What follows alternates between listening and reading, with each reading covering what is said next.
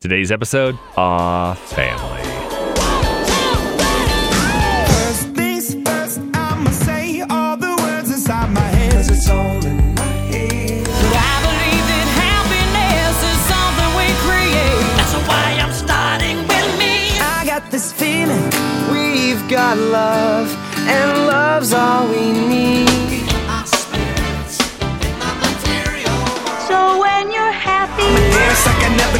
Sing like I never sing, dream like I never dreamed. That's all you gotta do. It's time to get wise. Thanks for listening to the Daily Belief Game. I'm Jeff Stein. I call life a belief game because, as they say, whether you believe you can or can't, you're right.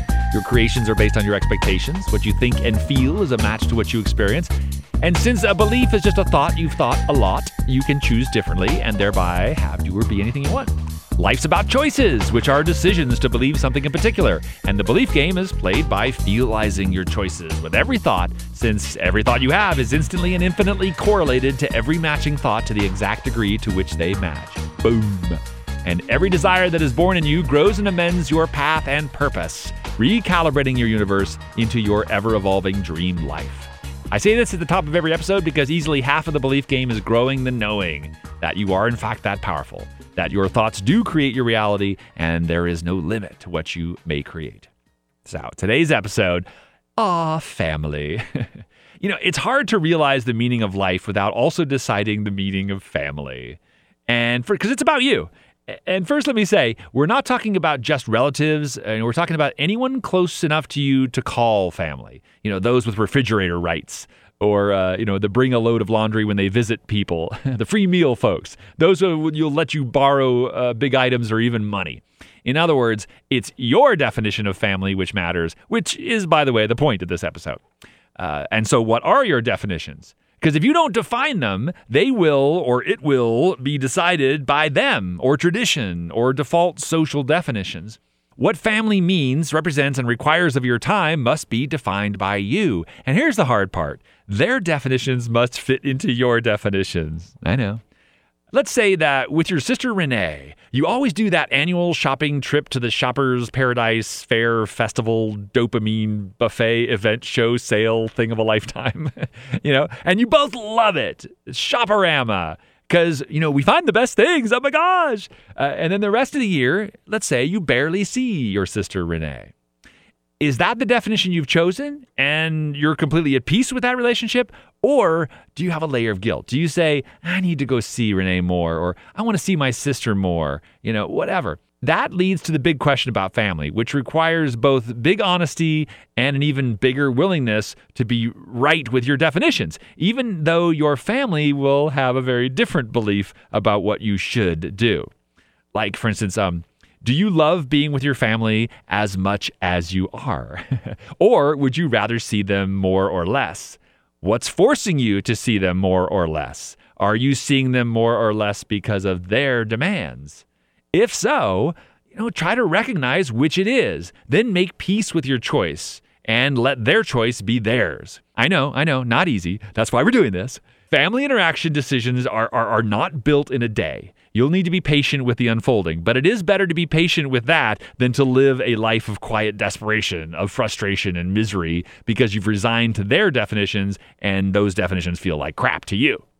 I say, again, their definitions are not good or bad, but how they fit in your mind and soul is either good or bad, and it's up to you to get right with them, regardless of what course of action that, that leads to. Another question is family a concept you were taught and now you've come to consider, you know, your worth to the family to be based on your actions and deeds?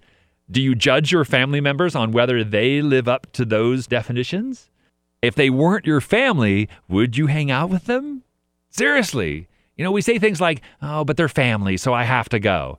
Well, eh, you may or may not want to go or have to go, but if you're feeling frustrated, annoyed, or limited by the choice, it's your job to figure that one out. Which leads us to the ultimate point the word we've all been waiting for when it comes to family obligation. right? Yeah, obligation, which which hopefully you recognize is a negative, lack-based, victim-based conclusion. The pretty sister of the word obligation is a word called duty, but it's all the same thing.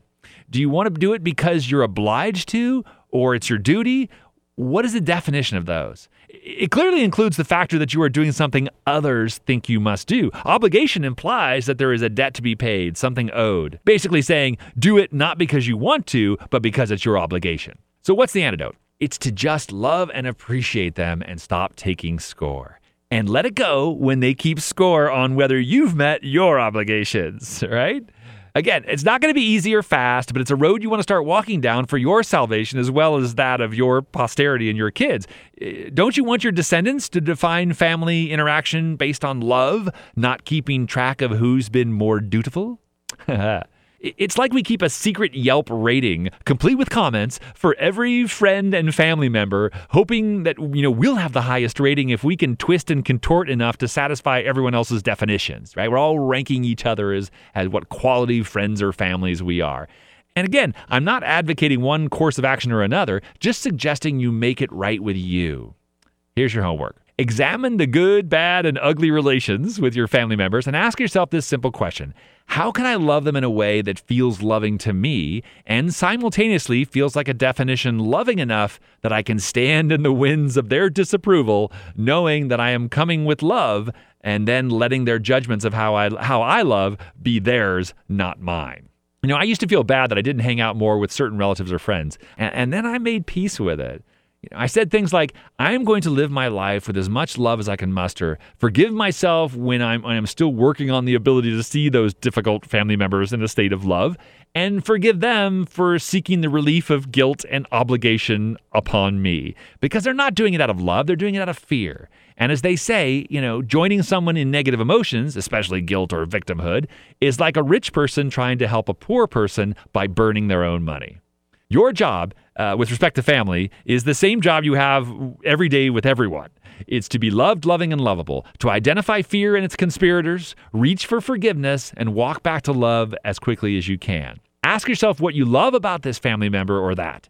Ask yourself what things you can do with that family member that will foster joy and let go of their demands that you join them in their guilt.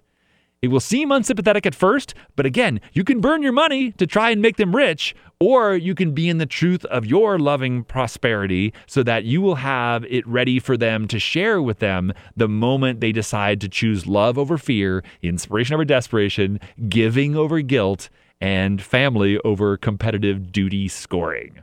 There's more to this topic, but hopefully that'll get you started.